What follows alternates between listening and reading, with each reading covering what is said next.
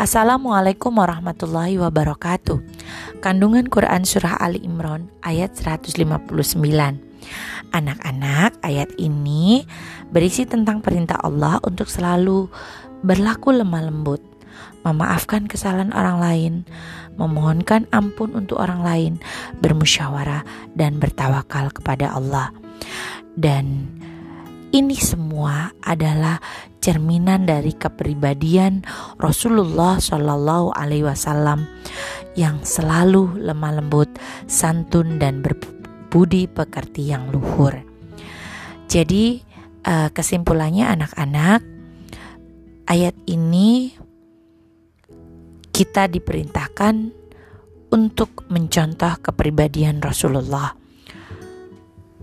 kita tahu bahwa Rasulullah adalah manusia paling sempurna di muka bumi.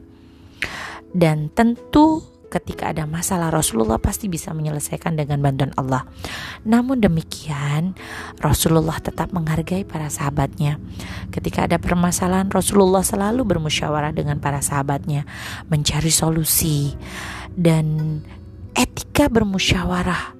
Rasulullah selalu bersikap lemah lembut santun dalam berpendapat, dan menghargai pendapat orang lain dan tidak menyalahkan orang lain.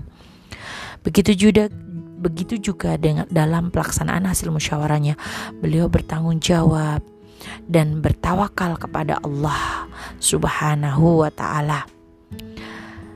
Jadi anak-anak eh, tawakal inti dari ayat di sini ditekankan pada tawakal Tawakal artinya menyerahkan hasil usaha kepada Allah.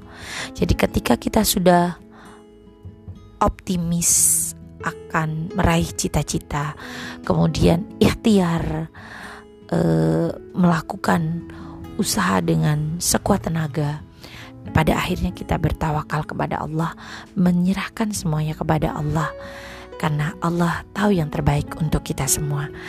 Baik, kasih, mudah-mudahan bermanfaat. Assalamualaikum warahmatullahi wabarakatuh.